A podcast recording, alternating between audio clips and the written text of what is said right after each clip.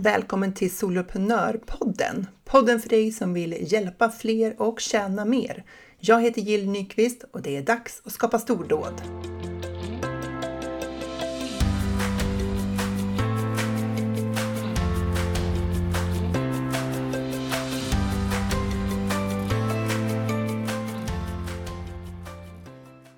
Veckan då pratade jag om det här med ledarskap och att jag tycker att ledarskap handlar inte bara om att man är chef och att man har anställda under sig, att man har liksom medarbetare, utan att vi visar ledarskap i många olika situationer, eh, även som soloföretagare. Och därför gör jag det här är lite grann av mitt nördområde, det här med ledarskap, tycker det är väldigt spännande. Eh, och jag är jätteglad att ha den här veckans gäst med mig i Soloprenörpodden som har en väldigt spännande vinkel på det här. Så varmt välkommen till Soloprenörpodden Jessica Croft. Tusen tack Jill! Och ja, jag är jätteglad att få vara med och prata om mina hjärtefrågor och det som verkligen intresserar mig. Så tack för inbjudan och den här möjligheten. Ja, som sagt, Jessica Croft heter jag. Har bakgrund sedan 20 år som chef, ledare själv. Därav också intresset av ledarskap och beteende egentligen, beteenden och kommunikation. Det jag gör är att jag hjälper ja, individer, chefer, egna företagare, coacher, eh, det mesta eh, med personligt ledarskap som jag kallar det, för det tycker jag är oerhört viktigt. Att faktiskt ha förmågan att ta ansvar över sig själv. Och, och, få de möjligheterna egentligen, få resurserna till att ta ansvar och förstå vad det är jag behöver ta ansvar för att ta nästa steg i livet. När det kommer till ledarskap, det jag hjälper till med, det är att ta reda på ditt eget beteende. Att förstå vem jag är, hur jag upplevs och uppfattas av andra. För att sen också faktiskt få förmågan att kunna läsa av min omgivning. Vissa kallar det att läsa tankar. Jag kallar det faktiskt bara att läsa av en person för att sen nå människor och kunna leda team Ehm, kunder till att nå resultat, både snabbare men också med högre kvalitet. Lång förklaring. Men... men alltså alla de där sakerna är så jättespännande. Jag älskar ju att du inleder med personligt ledarskap för det är en, eh, också en sån hjärtefråga för mig. För att jag tycker att det är liksom grunden för allt vi vill åstadkomma i livet. Vi ska inte fokusera på det i det här samtalet men det är verkligen värt att återvända till det ämnet. Eh, men du sa ju någonting extra spännande där och det var ju så här vad är det andra uppfattar kring oss? Ja, precis. Gånger, ibland har jag fått feedback liksom, eh, där jag har förstått att människor har uppfattat mig på något sätt och, som inte alls stämde överens med min känsla i situationen. Mm. Så det är ju lite spännande där för att vi kan ju gå omkring och tro att vi uppfattas på det ena sättet och så uppfattas vi helt på det andra sättet i vissa lägen. Så det där är ju, eh, det tycker jag är jättespännande. Men berätta mer, för att eh, eh, vad är det kring beteenden som du fokuserar på? Ja, jag vill bara gå tillbaka till det du säger, för det är precis så som du beskriver det. Människor som får feedback. Eh, har vi tur får vi faktiskt feedback på vårt beteende. Väldigt sällan får vi det, men det kommer. Eh, vi förstår inte att det är en feedback på vårt beteende, utan istället så är det många som säger exempelvis så här, vad arg du verkar. Är du stressad idag? Är du, men, oh, du, ser så, du ser så obekväm ut i det här. Eller oh, du, annars är du, du är normalt så glad, men idag är du inte det. Och så reaktionen vi ofta har är att, att vi blir irriterade, vi blir arga. För precis som du säger, det stämmer ju inte. Det är inte alls så jag känner. Jag är inte stressad. Jag är inte arg. Det vi skulle egentligen göra det är, oh vad intressant, varför säger personen så? För uppenbarligen är det någonting som jag gör, men som jag inte är medveten av. Och det är precis det här. Vi pratar också ofta om eh, personkemi. Jag har inte alls kemi med den här personen. Det funkar inte för den där personen eh, tänker inte alls som jag eller är helt felaktig. Jag har, jag har människor som eh, vräker ur sig att men det funkar inte, den där är ju helt knäpp väldigt sällan så är det människor som säger till sig själv eller ställer sig frågan, undrar om jag, om det är någonting som jag gör som får den där personen att reagera. För det här är ganska läskigt, eller hur? När vi börjar ställa, är det någonting jag gör som gör att det inte funkar i samarbetet med en person eller en hel grupp kanske? Så det jag tittar på, det är just det här med icke-verbal kommunikation. Och för att vi ska börja prata om det så måste vi titta på vad är kommunikation? Och den är egentligen uppdelad i två ganska enkla delar. Den verbala delen, det är alltså ordet, det du och jag gör nu. Man sitter bara och pratar. Ja. Lätt som en plätt. Och där lägger ju vi människor ner enormt mycket tid. När vi förbereder oss för möten, ska du föreläsa och utbildning så lägger du ner jättemycket tid på det verbala. Du vet precis vad du ska säga. Men vi lägger oerhört lite tid på hur vi ska säga någonting. För det är den icke-verbala. Det är alla de signaler, medvetna och omedvetna, och egentligen när jag säger signaler så är det beteenden, det de andra ser, som vi skickar ut till vår omgivning. Och när vi tittar på forskning, och det här har forskats i sedan 70-talet på en mängd olika universitet, eh, siffrorna är ganska lika, men vi, vi gör det enkelt för oss själva så att ingen blir arg här, för siffrorna är ju lite... Man kan reagera, för det finns de som säger att 95 procent av hur vi upplevs och uppfattas, det har med vår icke-verbala kommunikation att göra. Men sen så finns det de som säger att det är 80. Så jag säger mellan 80 till 90 procent av hur du som person kommer att upplevas. Och med det menar jag också hur ditt budskap faktiskt kommer att upplevas. Och det är det i långa loppet betyder, vilket resultat du kommer att få, det beror på din icke-verbala kommunikation. Det är en ganska stor del. Och ändå ja. lägger vi ungefär 95 procent av vår tid på vadet. Alltså vad vi ska säga. Vad vi ska säga och inte tänka på hur vi ska... Vad är, vad är det vi ska tänka på då? Vad är det man ska förbereda? Förutom pratet, vad ska man förbereda och tänka på? Ja, om vi ska titta på vad icke-verbal kommunikation är så handlar det om det visuella, alltså det vi gör med våra ansikten. Det du gör med dina ögon när du pratar. Och det vet vi ju inte om du inte spelar in det själv, då kan du se saker. Ja. Det du gör med din ton, alltså din röst, hur låter du? Pratar du väldigt tyst? Pratar du väldigt högt? Pratar du fort? Sen har du kroppen, eh, det kinestetiska, alltså vad gör du med ditt huvud? Vad gör du med dina händer? Vad gör du med dina armar? Hållning. Och sen det mest subtila, en, men kanske det mest viktiga, det är andningen. Vad gör du med den? Så ska vi titta rent konkret så kan vi förändra sättet vi pratar på bara genom att justera hur dina handflator är. Det här kan du testa galet. nu du också. Ja, det är lite galet faktiskt och lite nästan obehagligt. Och ni som lyssnar kan faktiskt bara testa det här medan jag gör det. Det är att lägger du handflatan ner Eh, på skrivbordet eller vart du nu sitter framför dig och sen så pratar du, då kommer din röst blir betydligt mer slutgiltig, sändande, trovärdig, som vi kallar det i den här världen. Vänder du istället handflata uppåt, lägger ditt huvud lite på sned, oljar lite, i, beroende på vem du är, men olja till i nacken så att du faktiskt guppar när du pratar så får du en helt annan intonation. Din röst går uppåt snarare än neråt som med handflatan ner. Handflata upp så går rösten uppåt, vilket gör dig mer tillgänglig. Du låter lite mer intresserad, som att du vill veta, informationsinsamlande exempelvis. det här är ju suveränt att veta. Är det så att du har ett beslut, eh, du har en deal där du berättar att ja, men så, här, så här ser det faktiskt ut, det här är det som jag erbjuder här och nu och vi måste ta ett beslut idag. Det är ganska bra att ha en trovärdig röst när handflatan är ner, där man känner att ja, men den här personen vet vad den pratar om. Här låter det slutgiltigt och tryggt. Men när du istället vi ska ha en workshop, du vill ha idéer, du vill att människors tankar ska flöda, du vill visa intresse, ja, men då är det handflata uppåt. Eller du vill fråga om personens eh, helg, hur har den varit? Ja, men använd då handflata uppåt så att det låter som att du faktiskt är intresserad. Det här är ju att använda tekniker, för det kan ju vara så, även om du pratar med handflatan neråt och låter så här, så kan du ju faktiskt vara otroligt intresserad av en person och glad.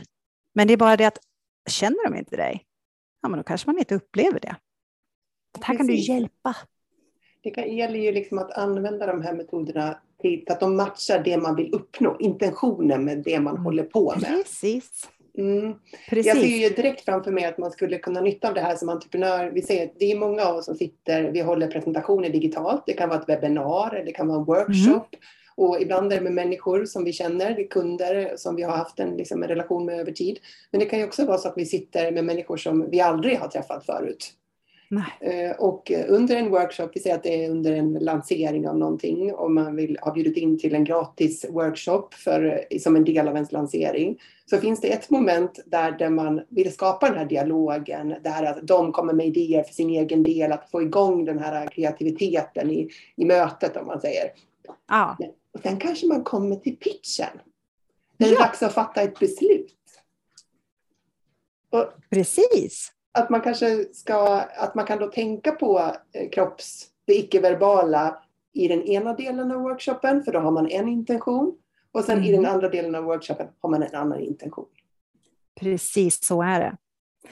Och pitchar, och det här är jättesvårt att prata om när vi, bara, när vi inte ser varandra nu, men det är precis samma sak. Ska du ha pitchar och det kommer till att det är lite mer prekär information och vi pratar, helt plötsligt så pratar vi siffror. Helt plötsligt blir det lite obekvämt. Människor ska faktiskt få, få tillgång till sitt inre och kunna fatta beslut.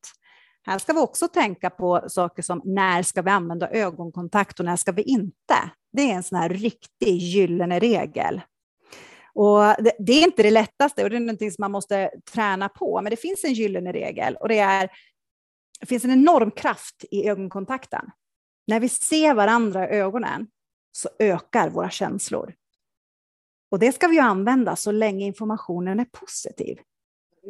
Så både hos mig som ger informationen, men också hos dig som mottagare, så kommer känslorna att öka. När våra känslor ökar, då ökar också vår andning. Och i slutändan, blir den tillräckligt hög, så slutar vi andas.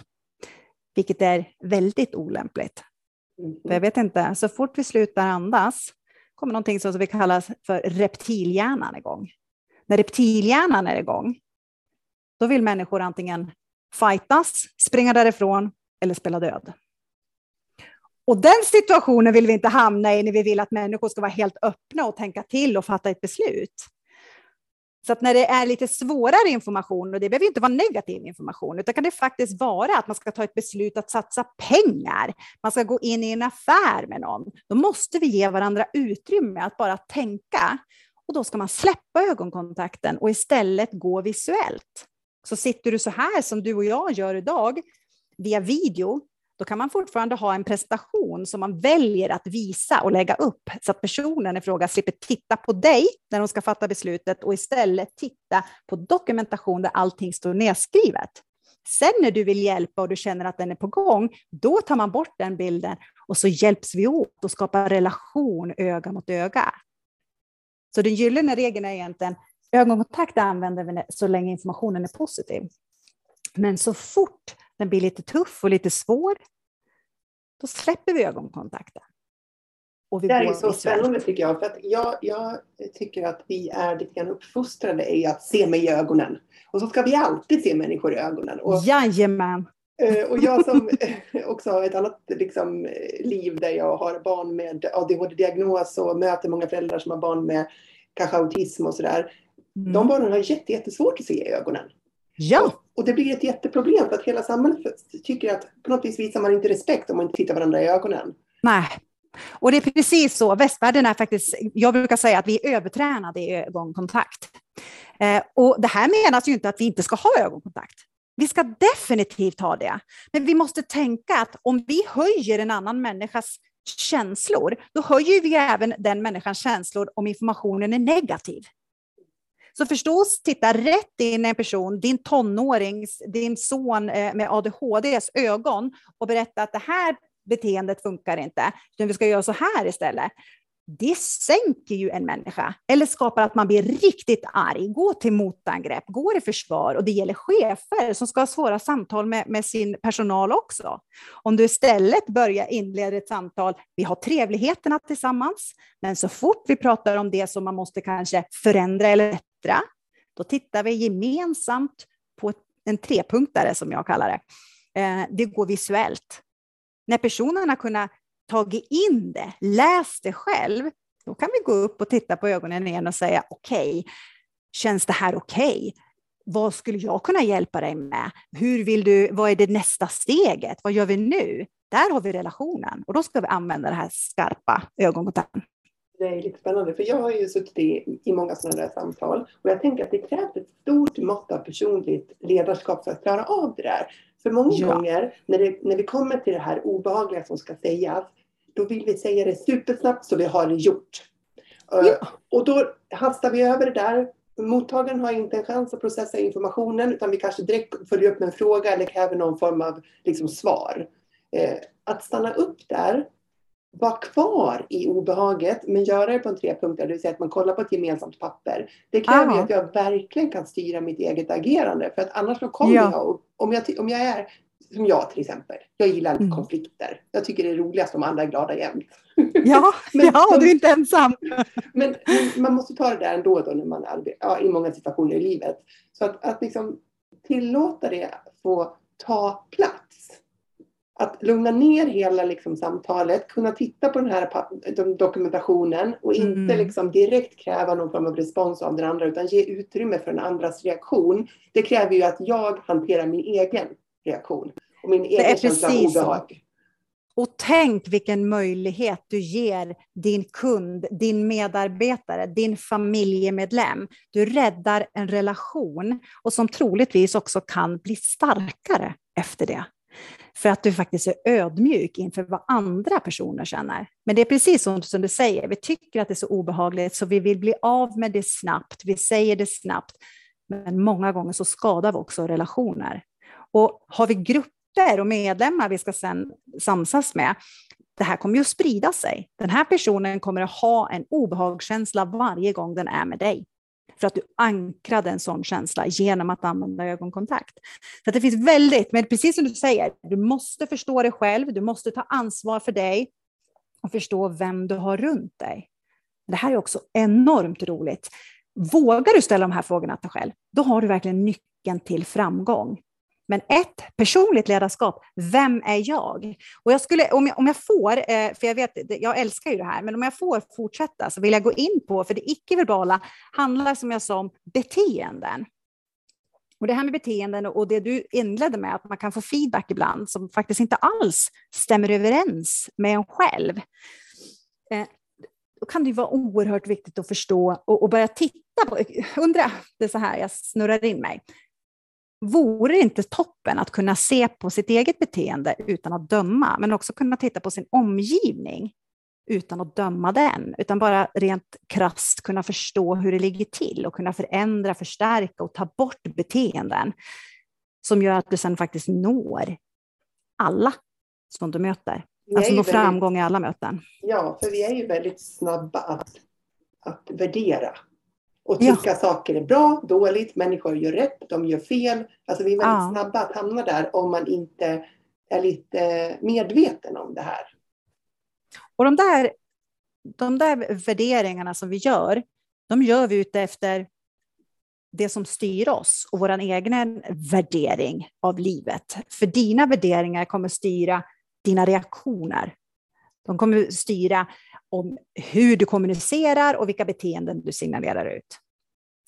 Och jag har haft förmånen att, att jobba med en beteendemodell där vi ser på oss människor som om vi vore en av våra två mest, eller två av våra mest älskade husdjur. Och det är hunden och katten. Och när jag jobbar med grupper, när jag jobbar med chefer, så är det här fantastiskt eh, roligt för att vi, man, man, kan skapa ett gemensamt språk. Eh, man, man, skapar en ödmjukhet inför varandra och man kan också faktiskt skratta. För jag tror att alla ni som någon gång har ägt eller bara träffat en katt eller hund, ni känner rent instinktivt skillnaden på de här två personligheter och på deras beteenden.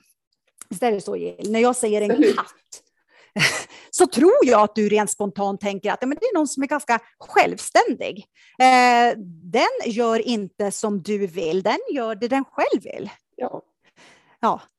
Och sen har du hunden som faktiskt gör allt den kan för att hjälpa till. Det enda hunden vill ha, det är lite bekräftelse. Eh, den vill bli sedd. Och då kan den fortsätta att göra sin husse eller matte nöjd. Och så enkelt. Vi raljerar ju naturligtvis. Det finns extremer och många av oss har både katt och hund i oss. Och förhoppningsvis så är de flesta av oss en katt hemma och en hund på jobbet eller vice versa. Det vill säga att vi får vara både katten och hunden i våra liv. Eh, för då mår vi som bäst. Det jag utbildar i, det kallar jag det karismatiska ledarskapet. Och ska vi gå riktigt långt så kan du också säga att det är det effektiva karismatiska ledarskapet. Och vad det handlar om, det är att du skapar dig förmågan att leda dig själv och andra, både genom att vara katten och kunden. Och ska vi prata lite mer språk som vi kanske förstår, så är det att leda från sin position, lika enkelt som att leda från sin passion. Men för att överhuvudtaget kunna utveckla de här förmågorna så måste vi faktiskt först och främst förstå, vem är jag då? Vem är jag tryggast? Eh, vem, vem är det människor faktiskt ser? Oavsett om det är på jobbet eller privat. Är jag en hund eller är jag en katt? Hur, och titta, hur beter man sig ja. då liksom, om, man, om man är... Vi kan börja med, vi börjar med katten. Ja. Katten, det är ju den personen som du ser på, på jobbet som som jobbar väldigt mycket från sin position. Det viktigaste för en katt, det är resultatet. Katten älskar effektivitet. Den är otroligt ambitiös. Den är en risktagare. Den driver. Den älskar utmaningar. Men ganska lätt uttråkad, så den behöver liksom bli lite triggad. Den, den vill vara nyfiken, se nya utmaningar hela tiden. Den utgår alltid egentligen från sig själv, vad den behöver, vad den vill ha. Den hämtar också all information internt ifrån. Det spelar inte så mycket roll om vad andra tycker och tänker om hen. Så länge katten är nöjd så är det bra. Hunden istället, den är otroligt, den jobbar bara från sin passion, eh, relationer, företagskulturen, stämningen i ett rum, gruppen, alltså, eller framförallt alla individer i gruppen, är otroligt viktig. Den är både sårbar och oerhört medveten om andra. Den känner av om andra inte mår bra och vill att andra ska må bra. Den hämtar också informationen om sig själv utifrån, så känner den att andra tycker att den inte har gjort ett bra jobb så blir den otroligt ledsen. Ja, det den vill bli, den vill bli sedd. Tycker inte så mycket om att bli riktigt utmanad, utan där kan den egentligen nästan bli frustrerad och, och, och sänkt som person. Och tittar vi rent generellt så har vi en 80-20-regel. Har vi sagt under många år i alla fall, att det finns egentligen i samhället 80 procent hundar och det finns 20 procent katter. Mm. Tittar vi nu med de nya generationerna, eh, det, det, det, går framåt. Det, det, har blivit ett ganska tufft klimat i världen. Så att andelen katter ökar faktiskt. Och jag tror om tio år så är det väl snarare en 30-70-regel än vad vi har den här 20-80-regeln. Tittar vi, det här är också skillnaden på, du, du kan titta, hitta stora skillnader vart, i vilka branscher du befinner dig i. Har du omsorgsbranscher så har du faktiskt en majoritet av hundar. De som vill hjälpa, service, se andra före sig själv. Tittar vi på mer hierarkiska strukturer och lite mer tävlingsinriktade yrken, då, då kommer du betydligt mer katter. Och ju högre upp i chefsordningen, chefsordningen och hierarkiska strukturer, desto fler katter har du sa ändå att man, att man faktiskt eh, kan agera både som katt och hund, men du tänker att man har någon form av så här, eh, grundutförande där man, där man känner sig som mest sig själv. Är det så, eller hur ska man se det? Så är det ofta. Många av oss har en del av oss som är betydligt starkare än den andra. Vissa av oss, precis som jag säger, det här icke-verbala är ju till störst del helt omedvetet. Så av alla de här sakerna vi gör, det är vi faktiskt till, jag skulle säga 90 procent helt omedveten om. Och det är ju också det här katten och hunden. Du är omedveten om, om du är katt eller hund. Men det är ganska fascinerande om vi börjar gräva i det här och förstå, men vem är jag och vem är det då andra ser?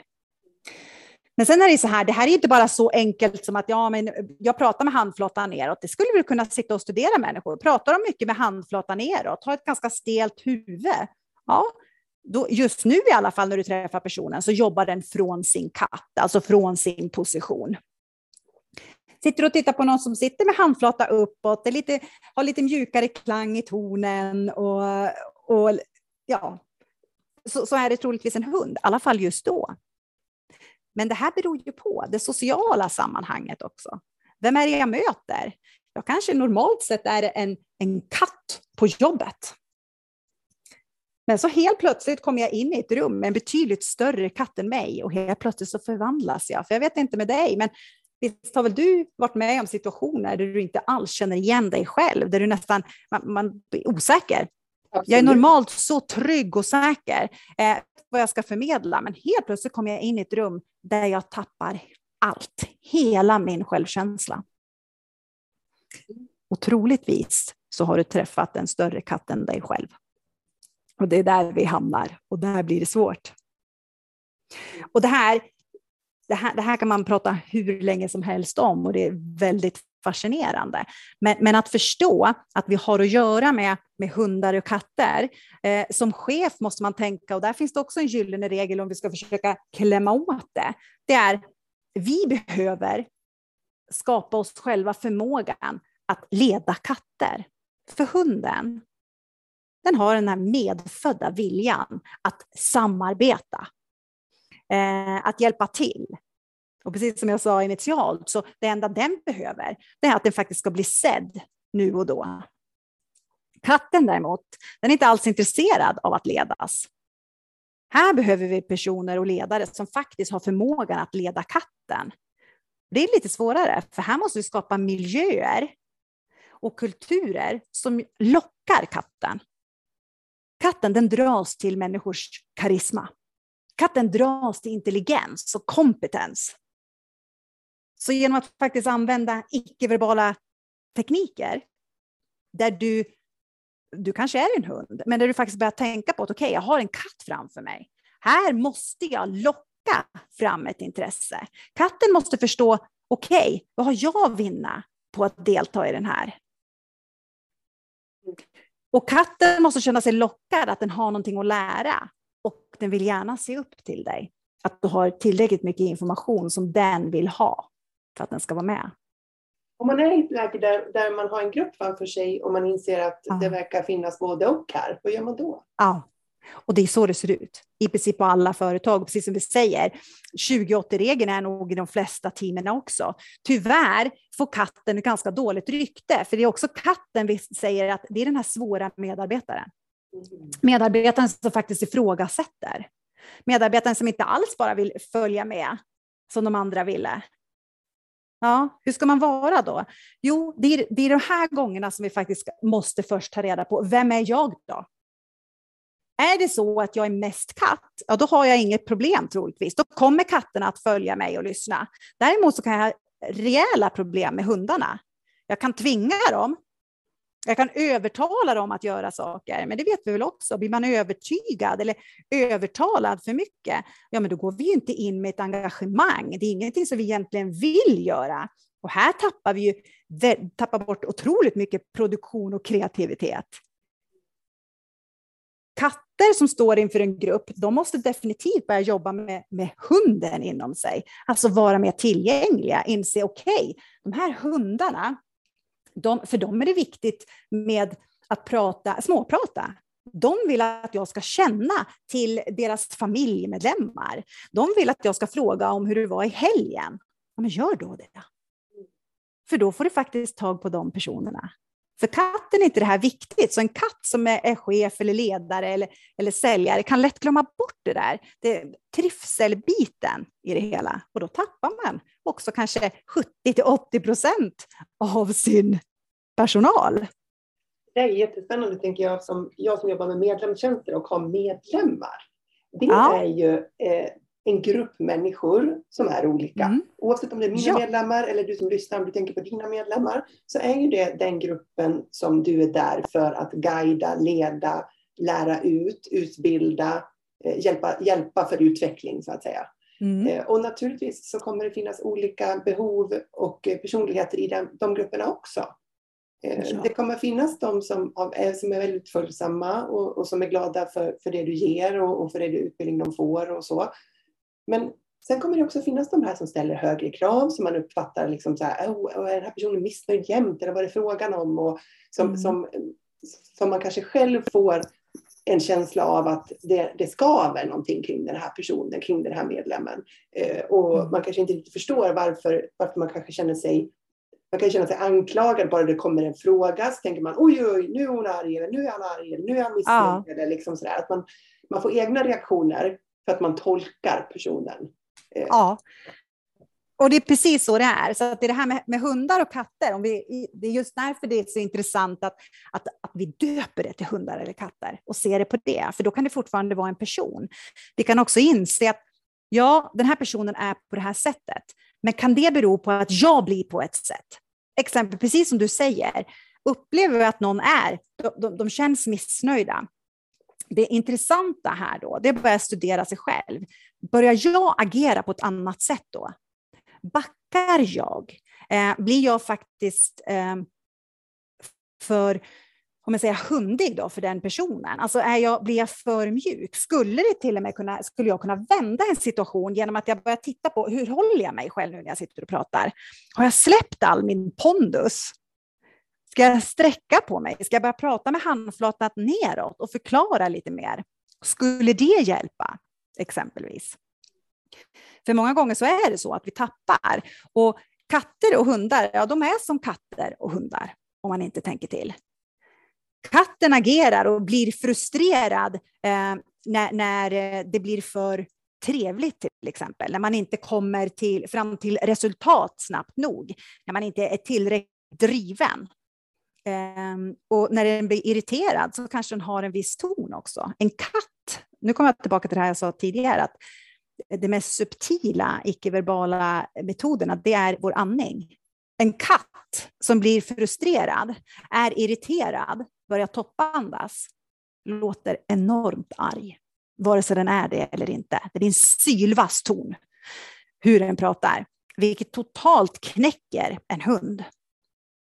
Vilket en hunden blir, blir i princip livrädd, går därifrån, blir ledsen, eh, upplevs som väldigt gnällig från en katt. Men har vi två personer som istället tar ansvar för att jag vet att jag är en katt. Eh, jag vet att jag skulle kunna framstå som väldigt arg och stressad. Så börja jobba med sig själv. Kanske till och med börja jobba med andningen där. Eh, börja inse att jag har en hund framför mig. Jag skulle kunna vända hela den här situationen genom att själv också börja prata lite mer så. Jag vänder handflatan uppåt, tittar på personen, visar lite mer intresse för den som person. Eller faktiskt bara säger bra jobbat. Katten själv behöver inte höra bra jobbat. Den vet själv om den har gjort ett bra jobb eller inte. Men hunden däremot behöver det. Det kan katten initialt se som en svaghet, för det är, det, det är dens värdering. Men börjar vi fatta att vi är alla olika, det handlar inte om svagheter. Det finns ingen av katten eller hunden som är bättre än den andra. Vi klarar oss inte utan någon av dem. Katter är fantastiska.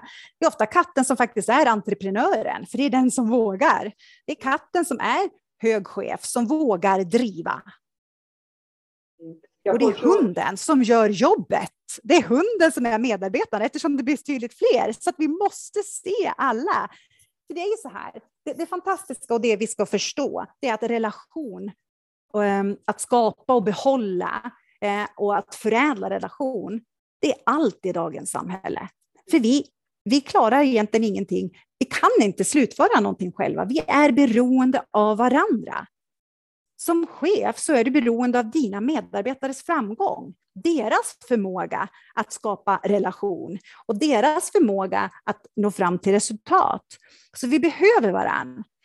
när jag stötte på det här, 2011 gick jag utbildning i icke-verbal kommunikation av Michael Grinder han har forskat i det här i 50 år. Jag blev helt lyrisk, för jag kände att det här är precis det jag har sökt efter i alla år. Det satte ihop alla mina pusselbitar.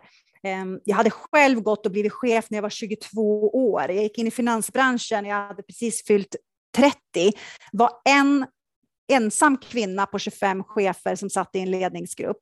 Alla männen, jag var 30 kvinna, alla männen var mellan 40 upp till 60 år. Det var bengaliska tigrar. Det var en otroligt fascinerande tid. Hur skulle jag kunna göra min röst hörd?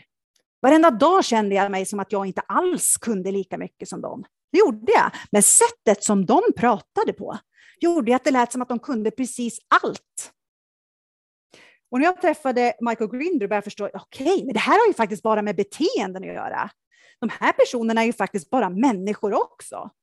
De sitter också hemma vid frukostbordet och har ont i magen för att de ska hålla ett möte imorgon. Det, det kände inte jag när jag började, men det förstod jag då. Det gav mig sån kraft. Och jag kunde faktiskt börja leka mig fram och tänkte att ja, men nästa möte, då ska jag stå precis så här. Och jag ska hålla det på den där sidan av rummet. Jag ska göra så här med min kropp. Och ja, de lyssnade. Kanske man hade gjort det innan också, men med betydligt större kraft. Det är så fascinerande hur vi kan få, för i det här, ska vi övertyga och övertala personer? Eller ska vi faktiskt inspirera människor till att vilja vara med? Det är ju, jag får ju så många tankar kring de år som jag själv har jobbat som chef och gjort så många... Jag, jag tror att jag har varit för vissa medarbetare har jag varit en riktigt usel chef, att jag har gått på alldeles för hårt. Liksom. Eh, jag, mm. jag har fokuserat alldeles för mycket på resultat, jag har haft alldeles för bråttom och jag tänker att jag över tid eh, lärde mig att nyansera mig själv beroende på vilken person jag mm. hade liksom, framför mig. Att jag förstod mer av ja. hur jag liksom, uppfattade, även om jag inte hade det här sättet att beskriva det på, så insåg jag ju någonstans, och det här låter så korkat i efterhand, men jag insåg att alla är ju inte som jag. Jag kan inte utgå från att alla fungerar som jag fungerar. Eh, och det är ju självklart. Men på något vis hade jag ändå inte förstått vad det betydde i ledarskapet i termer av det. Och en av mina första chefer, hon, hon var ju definitivt det du skulle beskriva som katt. Och hon sa så här, jag är inte förbannad, jag är bara jävligt tydlig. Ja. här, Precis! Jag var ju jätteung och mitt hår stod ju typ så här rakt bak liksom, när hon var inte arg men tydlig. Liksom. Ja. Eh, så det, var ju, det var ju så spännande. Liksom. Och sen, eh, jag fick den här feedbacken. Liksom så här, men Jill, när du pratar så eh, du, dina ord lägger sig som en blöt filt över hela gruppen. Och jag, jag kände ja. bara, va? Jag är 25 år, alla är 45. Hur kan jag vara den blöta filten? Hur kan någon överhuvudtaget bry sig om min åsikt. Jag kan ju ingenting jämförelsevis med hela det här kompetenta gänget. Nej. Så jag hade ingen som helst så. uppfattning om hur jag uppfattades. För inifrån mig Nej. så var jag ju bara, jag kom från högskolan. Jag hade ingen ja. aning. Jag bara liksom jag bara längtade efter att få deras tio års kompetens och erfarenhet som de satt på. Det ville jag ha på en gång, intankad första dagen på jobbet liksom, efter högskolan. Men jag var ju inte där och ändå var jag en blöt filt. Och ändå var du det. Och det är väl det här som är så fascinerande. För, för skaffar vi oss kunskapen om hur vi upplevs och uppfattas, när vi väl förstår det, att vi sen kan använda att använda oss av den blöta filten när den blöta filten är behövd, att ta bort den blöta filten när du faktiskt har en intention att skapa någonting annat, det är fantastiskt. För det vi gör idag, och jag tror de flesta som lyssnar här också, ni når framgång i nästan alla era möten. Men frågan är, varför gör ni det inte i precis alla möten? Hur kan vi lära oss att upprepa vårt framgångsmönster med systematik? Jo, det kan vi om vi fattar vad det är vi gör. Så hade du fått reda på då att den blöta filten, vad det betyder? Jo, det är att när Jill blir otroligt engagerad, då kommer katten i Jill fram och då pratar Jill med handflatan neråt. Hon, hon eh, blir då den här personen som faktiskt är trovärdig, som sänder information sändande information blir slutgiltig. Så även om du berättade någonting som du faktiskt ville att resten av gruppen skulle ge dig responser på, så var det ingen, oavsett 45 eller 50 år, som ville ge dig det. Jag har varit precis samma i min ledningsgrupp, eh, eller i några av mina ledningsgrupper faktiskt, där cheferna har sagt också, men när du har sagt någonting Jessica, eh, då blir det ju så. Men varför då? Jag har sagt, jag kan ju inte. Jo, men det är för att jag, när jag pratar, då har det kommit så. Det här tycker jag är bra. det här skulle funka, bam, bam, bam, bam. Det betyder inte att det var ett beslut, men det lät som att jag levererade ett beslut. Och troligtvis så lät det som att Jill levererade ett beslut. Och det är fantastiskt när du ska leverera ett beslut, för det är inte alltid man vill. Jag har ju otroligt mycket chefer som kommer till mig och med enorm frustration och säger det, det spelar ingen roll vad jag säger. För det finns alltid vissa i min grupp som kommer att ifrågasätta. Jag kan inte bara, hur, hur, jag vill veta exakt vad jag ska säga i det här. Eh, vad ska jag säga för att alla, eller att några av dem ska sluta ifrågasätta mig? Och jag kommer alltid tillbaka, det är inte vad du ska säga, utan det är hur du ska säga det till de här personerna. De kommer att ifrågasätta dig så länge du levererar ett beslut med handflata uppåt, huvudet på sned och berätta att det är så här jag har tänkt att vi ska göra. Det här är ett beslut som ledningen har tagit och så blir det. Sitter då två katter, kan vara två utav 28 totalt, som hör dig leverera ett beslut så, då kommer de att tänka, nej, det är inget beslut taget. Här kan vi diskutera. För det hör ju de. Du var inte alls trygg och trovärdig i det beslutet. Du var inte med på det. Fast du faktiskt är med på det. Men det låter inte så. Alltså det är ju det som är hela kronans förmågan att, att eh, välja vilket beteende jag vill ha utifrån vad jag vill uppnå i stunden. Det är ju ja. att, att, ha, det är som en verktygslåda. Plocka fram rätt verktyg i rätt sammanhang. Man kan inte bara ha en hammare liksom, till alla problem man möter. Nej. Man måste ha liksom, många att välja på. Eh, och det, det kan ju göra så stor skillnad. Jag tänker också, om man lyssnar på det här och är coach, oavsett om man är mm. utbildad mm. coach eller om man jobbar med liksom, ja, hjälper andra i coach, en och en möten och sådär. Ja. Um, att, att fundera på det också. För ibland så kanske det är så att man, eller ofta, det är väldigt sällan som man går in i ett coachmöte och så ska man berätta för den andra personen hur de ska göra som i att man har fattat ett beslut. För man har en kund på andra sidan, de bestämmer ju själva. Men ja. man kanske skulle kunna få så mycket bättre resultat om man faktiskt tänker på hur man levererar sin feedback. Så att man så är det. levererar jag det som är slutgiltigt, så här måste du göra, eller levererar jag det som ett handlingsalternativ för dig att besluta om själv? Ja. Och vem är jag när jag sitter med olika kunder? För är det så att du faktiskt sitter med kunder eh, som är katt, som jobbar från sin trovärdighet, precis som jag sa, katten attraheras av den personliga karisman, av den upplevda intelligensen och kompetensen. Och den upplevda intelligensen och kompetensen, den har vi i hur du låter och hur du ser ut. Att du ser trygg ut, att du skickar ut höga förväntningar, som jag brukar kalla det. Att du sänder ut höga förväntningar om dig själv. Det attraheras de alltså av, som coach är det oerhört viktigt att veta, vem är jag då? Och också pendla mellan katten och hunden inom sig. För inget av det ska vi stanna i hela tiden. Och det är det vi gör när vi misslyckas. Det är ju för att vi faktiskt, är vi hund så är vi det 100 procent. Och det går inte hem. Och är vi katt så är vi katt 100 procent, för vi har inte förmågan. Och egentligen, ska vi säga någonting, så katten har ju enormt svårt att bli hund. Så är det bara. Den känner sig otroligt obekväm, kanske mer obekväm än vad hunden gör när den försöker vara katt. Eh, men ett, eh, någonting som jag eh, säger till många kunder som jag har, det är just det här, bli aldrig befordrad över din egen kattighet. För här kan du få ganska tufft. Det blir slitsamt. Förlåt? Det blir slitsamt om man är... Det blir otroligt slitsamt. på en som man inte känner, det här är inte jag. Det ställs krav i den här rollen som, som inte går ihop med min personlighet och jag vill inte heller... Du är riktigt högt upp i, ja. i chefsstrukturer till exempel, där det bara existerar katter och det viktigaste för dig kanske är de här mjuka värdena. Där kommer du att drunkna i hårda värden, där du faktiskt inte mår bra. Så det är väl den här, och där kommer vi tillbaka till det personliga ledarskapet. På bekostnad av vad? Ja, du fick en fin titel och du kom ännu högre upp, men hur mår du när du kommer hem? För måste du spela en roll som kostar, ja, det är nog inte värt det. Så det är värdefullt nog att börja titta på och faktiskt förstå, den här är jag. Och högre än så här ska jag inte gå, för då gör jag sönder mig själv. Mm. Jag tänker att man har väldigt stor nytta av eh, det här med eh, det du beskriver nu och det här med icke-verbal kommunikation som soloföretagare online för att man finns i så många sammanhang. Och ja. i många sammanhang så handlar det om att skapa förtroende för min kompetens, tillit till min förmåga att hjälpa till, eh, att människor ska få en känsla av att det här är en person som, som jag kan ta hjälp med, som kommer att guida mig, som kommer att hjälpa mig med det jag behöver. Och vi syns på mm. så många olika sätt. Eh, I förinspelade videos, det kan vara i livesändningar på Facebook eller Instagram, eh, det kan vara i webbinar eller ja, jag vet inte om det icke-verbala hörs.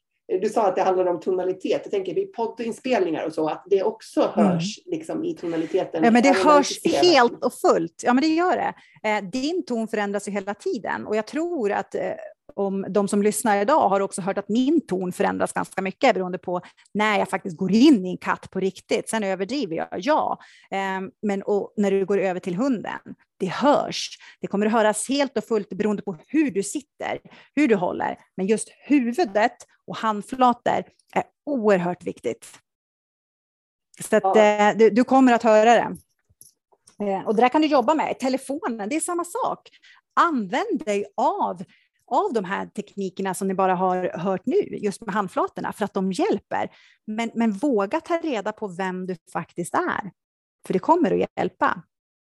Jessica, jag tror att många som lyssnar på det här har blivit jättenyfikna nu på det här området. Om man vill läsa mer om dig eller lära känna det här mer från dig, vart hittar man dig då? Då hittar man mig på croft.one www.croft.one. Där hittar man min hemsida. Där står det om mina workshops, utbildningar och också min coachning eh, som jag gör idag eh, en till en. Eh, och det är ju både i eh, ledarskap eller om du faktiskt bara är ute efter det personliga ledarskapet. Men de går hand i hand. Så att jag tror oavsett om man börjar med sitt ledarskap så kommer man ofta in på just det personliga ledarskapet också. Så man är varmt välkommen eh, att utforska sig själv och faktiskt nå större framgång i alla möten med människor, för det är det det här handlar om. Att skapa och behålla relationer och ändå nå framgång. Tusen tack för att du har varit med, Jessica. Tusen tack Jill, det var jätteroligt att få prata om mitt favoritämne med någon som själv brinner för det. Man blir så glad. Jag hoppas att du som lyssnar vill utforska din inre katt och din inre hund för att fortsätta skapa dina Stor då.